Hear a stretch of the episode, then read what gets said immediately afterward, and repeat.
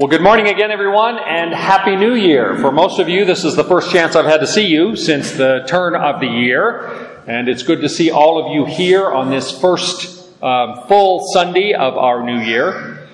While we're officially now into the new year, I'm sure that many of us have had an opportunity to both look back on the past year at what has become of our plans and hopes and all of those intentions to get in shape and lose weight as well as we've looked forward to the dreams and opportunities of the year ahead and all of those great expectations we have for 2018. And that reality of looking back and then looking forward is what makes the topic of today's sermon, I think, especially important for this time of year, as I want us to look at two characters in the accounts of the birth and earliest childhood of Jesus.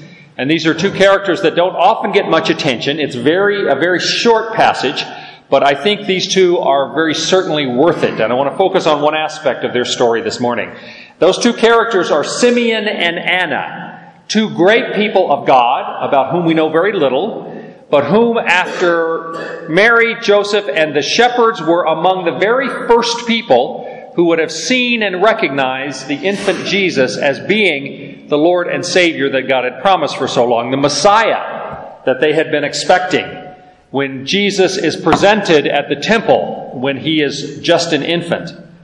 The story of Simeon and Anna is found in the second chapter of Luke's Gospel, starting with the 22nd verse, and I want us to look at that right now.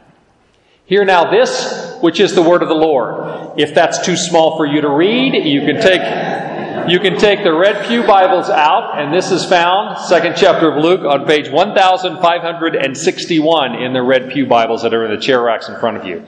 I guess they're not Pew Bibles, they're chair rack Bibles. So hear now this which is the word of the Lord. When the time of their purification, according to the law of Moses, had been completed, Joseph and Mary took him, that is Jesus, to Jerusalem to present him to the Lord. As it is written in the law of the Lord, every firstborn male is to be consecrated to the Lord, and to offer a sacrifice in keeping with what is said in the law of the Lord, a pair of doves or two young pigeons. Now there was a man in Jerusalem called Simeon, who was righteous and devout. He was waiting for the consolation of Israel, and the Holy Spirit was upon him. It had been revealed to him by the Holy Spirit that he would not die before he had seen the Lord's Christ. Moved by the Spirit, he went into the temple courts. When the parents brought in the child Jesus to do for him what the custom of the law required, Simeon took him in his arms and praised God, saying, Sovereign Lord, as you have promised, you now dismiss your servant in peace.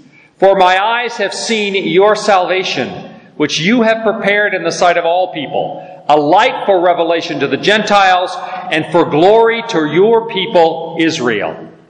The child's father and mother marveled at what was said about him. Then Simeon blessed them and said to Mary, his mother, This child is destined to cause the falling and rising of many in Israel, and to be a sign that will be spoken against, so that the thoughts of many hearts will be revealed and a sword will pierce your own soul too. There also was a prophetess, Anna, the daughter of Phanuel of the tribe of Asher. She was very old. She had lived with her husband seven years after their marriage and then was a widow until she was 84. She never left the temple but worshiped night and day, fasting and praying. Coming up to them at that very moment, she gave thanks to God and spoke about the child to all who were looking forward to the redemption of, of Jerusalem. When Joseph and Mary had done everything required by the law of the Lord, they returned to Galilee, to their own town of Nazareth, and the child grew and became strong. He was filled with wisdom, and the grace of God was upon him. May God add his blessing to this reading of his word. So here we have the story of Simeon and Anna, two faithful people of God who trusted God, and that God would fulfill his promise to redeem his people. And they, two old people there in Jerusalem, were waiting to see what would happen in fulfillment of God's promise. Now, I hate to give Anna short shrift, but I'm going to concentrate my remarks more today on Simeon, because we have just slightly more details about Simeon, and the two of them really represent the same theme for us. Even with the slightly longer story of Simeon in this account, the simple truth is we know very little about this man. We actually don't even know for a fact that he was old. It tells us Anna was old, but Simeon, we assume he was old because of the reference that he had been promised he would not die until he had seen the Messiah of God. And then he declares, I'm ready now. So we assume he was elderly and ready to, to pass from this life. But what we do know about Simeon clearly from this passage and what uh, is really important to us are in the very short descriptions we're given. We don't know where he was from, who his family was, what his profession was, how he looked, but we do know two, at least, very critical things about him. The passage says, Now there was a man in Jerusalem called Simeon who was righteous and devout. He was waiting for the consolation of Israel, and the Holy Spirit was upon him. If ever there was a short but honorable biography this would have to be it. His name was Simeon. He lived in Jerusalem. He was both righteous and devout, or some translations say just and devout. Now, I say that this is an honorable biography because what more could anyone hope would be in the description of them and their lives after they die than that they were both righteous or just and devout. Righteousness describes our character and our conduct in front of other people. That we live an honorable life in the midst and in the sight of people who, in this case, Simeon, who knew Simeon. That describes half of his character, that he was righteous, he was a just man. But then he's also said to be devout, and to be devout describes the other half of a person's character, the nature of a person's character before God. So for Simeon to be described as righteous and devout means that he was a good and honorable man in his dealings with other people. And because he was devout, we know he had a heart for God and he lived to serve God. In other words, he was a good man both on the outside, which people could see, and on the inside, which only God could see. Now that is a wonderful character reference. Would for any of us that when we die, people will say, that was a righteous and just person. But even more than this, the righteousness and the devout nature of Simeon, we're told that he was waiting for the consolation of Israel. That's a very strange expression for us. What does it mean that Simeon was waiting for the consolation of Israel? Well, to understand that, I want to take a step back, completely shift gears, so don't be shocked. This is what, in theological terms, we refer to as a head fake. M. Scott Peck, in 1978, wrote his very famous book. He was, if you don't know M. Scott Peck, he was a psychiatrist, a best selling author, and a Christian. And he wrote a book in 1978 called The Road Less Traveled. And the first sentence of that book is both profound and very simple. That sentence is life is difficult. Life is difficult. That's a very biblical expression. The writer of Psalm 90 reflects the same truth when he writes this in the 10th verse of Psalm 90. The length of our days is 70 years or 80 if we have the strength, yet their span is but trouble and sorrow, for they quickly pass and we fly away. Life is difficult. And Simeon knew that. I say Simeon knew that life was difficult because the focus of his life as a devout Jewish man was spent in waiting for God's consolation. The word consolation literally means, the dictionary meaning means, is comfort received after a loss or disappointment. Consolation is comfort received after a loss or disappointment. In waiting for the consolation of Israel, Simeon was waiting for God to bring comfort, to help the Jewish people, and in fact to help all of humanity deal with the fact that life can be hard. It can be so full of trouble and sorrow. It can also be full of joy, but too often we experience the grief and pain and loss in life, and that life can be all too depressingly short.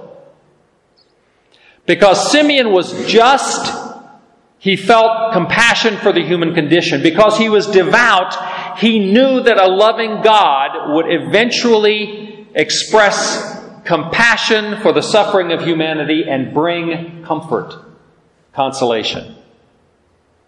Simeon knew that for all the suffering in human lives, it was not ultimately how God had intended for it to be. When God created humanity and put us in the blessing of the garden, His intention was that we have a life that was not so hard, not so difficult. God had a better plan for us. And once by our own sin we fell from that and life became so difficult, God put a plan in place that eventually He would overcome the fallenness of the world and that He would make our lives into the blessing that He had always intended for them to be in the first place. This is something that I believe all people, whether they are Christians, whether they are believers or not, sense in their very souls. There is inherent in everyone the sense that while life is so difficult, it is not supposed to be like this. Inside, I believe all of us have a sense that life is not supposed to be so hard, that suffering and death should not have such absolute control over human life. When someone we love, or even that we hear about, suffers and dies, when we hear about the death, especially of a, a person who is young or innocent or good, for example, the death of a young mother who leaves behind young children, everyone has the reaction that it shouldn't be like this. It shouldn't have to be this way that a young mother dies and leaves young children behind. Even though the experience that we have is that this sort of thing happens all the time. Where do we get this idea that it shouldn't have to be this difficult when in fact it is always this difficult? When in our hearts we say it shouldn't have to be like this, we in effect are reflecting the reality that we know inside we were intended for something better. And in fact, whether we will name him or not, we're saying God intended something better for us. And so something in us rebels and knows that this shouldn't be the kind of suffering that we experience. That something better is what Simeon believed in and was looking forward to. Because he was waiting for God to send comfort, to send consolation to his people, the people of Israel. Simeon knew that God would not leave them or us because it talks about all of humanity being blessed by this. God knew, uh, Simeon knew that God would not leave us forever in our suffering and loss, but that he would send consolation. That God had an absolute plan to redeem and console his people from their pain and grief. And that was the thing, apparently, for many, many years that both Simeon and Anna had been waiting for. In fact, apparently, we know in the case of Anna, and apparently in Simeon's case, even living at the temple so that they would be sure to be there when God showed his plan to them. And so Simeon, filled with God's Spirit and the promise that God would not allow him to die before he saw the fulfillment of God's consolation coming to humanity, God's plan to resolve our suffering Simeon waited daily for that great truth to be revealed to him before he could die. And when Jesus, the baby Jesus, the Christ, the Messiah, the anointed one, the Son of the living God, when he was brought to the temple by Mary and Joseph to be dedicated as a baby, the Spirit spoke to Simeon's heart and said, Here, here is the one you and everyone else has been waiting for for so long. The plan, the plan of redemption and of comfort and of healing and consolation has now begun. And in response to this great good news, Simeon takes this baby Jesus in his arms and he praises God with what has now become known as the Song of Simeon, or in the Latin liturgy, the Nunc Dimittis. Because in Latin, the first two words of the version in the Latin scripture, Nunc Dimittis, means now dismiss. Simeon says, Sovereign Lord, as you have promised, you may now dismiss your servant in peace. For my eyes have seen your salvation, which you have prepared in the sight of all people, a light for revelation to the Gentiles, us, and for glory to your people Israel. Simeon, by the power of the Holy Spirit, recognized that this baby Jesus was the fulfillment of God's plan of salvation and comfort and consolation for all people. Both for the Jews, God's chosen people, and for the Gentiles, we who have been adopted into that family, as Paul said, who have been grafted onto the vine of the Jewish people.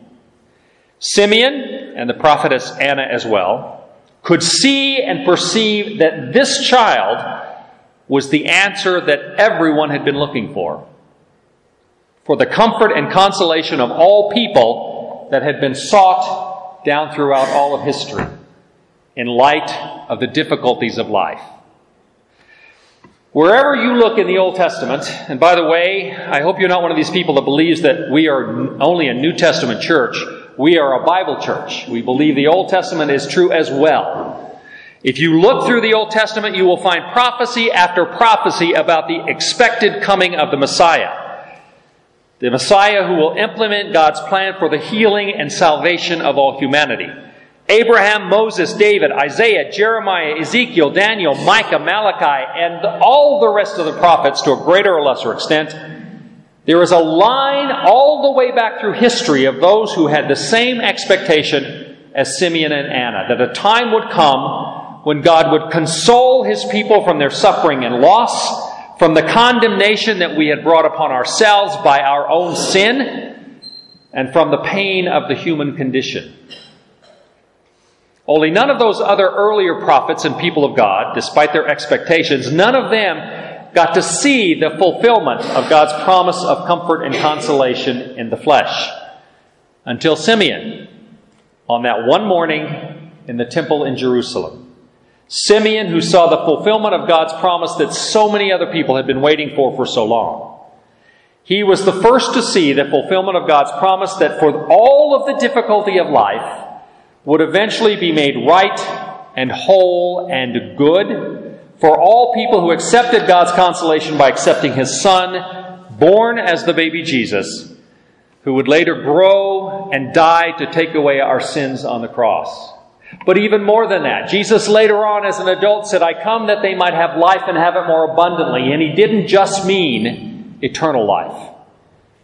He meant that we could find peace, as it says in Luke 2, or Jude 2, excuse me, peace and joy in the grace of Jesus Christ. That our lives would be made more abundant, would be made better and more fulfilling now as well as the eternity that we are guaranteed in fellowship with God. And it's especially appropriate for us here at this start of the new year to look at the story of Simeon and Anna and the coming of Jesus, who was the fulfillment of God's promised consolation. It's appropriate as we look back at the past year, at the losses that many of us have felt, and as we look ahead to the coming year of 2018, while there will be much joy and laughter and fellowship, and we need to rejoice in that, we can be sure there also will be more sorrow and more grief as life continues to be difficult. And that not all of us will be here to welcome the arrival of 2019 in God's will. Yes, life is difficult. Life is hard. It is so difficult, in fact, that it's hard for me to imagine sometimes how those who are not Christians deal with the pain and tears of life. From where do they draw hope? From where do they draw consolation, comfort after pain and grief and disappointment? Because we Christians, even in the midst of our own pain and grief, we have hope. We have the hope, like Simeon, but unlike those who have not seen God and His Son Jesus, we Christians are privileged to see and experience God's consolation today and every day. In the midst of all the joy and in midst of all the grief. That great hope that came in the form of the baby Jesus 2,000 years ago, God's own Son, and who grew up to take away our sins by dying for us on a cross. Yes, for Christians, no matter what happens to us, we never have to be without hope. And we never have to be afraid. For we know that God loves us and that our acceptance of Jesus will eventually prove out, that we will have greater abundance in this life, and that we will spend our eternity with Him where there is no more, as Revelation tells us, no more suffering or pain or death or tears. As Christians, we, like Simeon and like Anna, know that God has a plan. Life is hard. It can be very hard sometimes, and suffering and grief are real. But God offers us His consolation through His Holy Spirit who lives within us to comfort us, and especially through His great consolation, God's comfort that was promised and fulfilled to Jew and Gentile alike in the person of the baby Jesus, the Son of God, Messiah, the Christ, Savior of the world, and our consolation. Amen.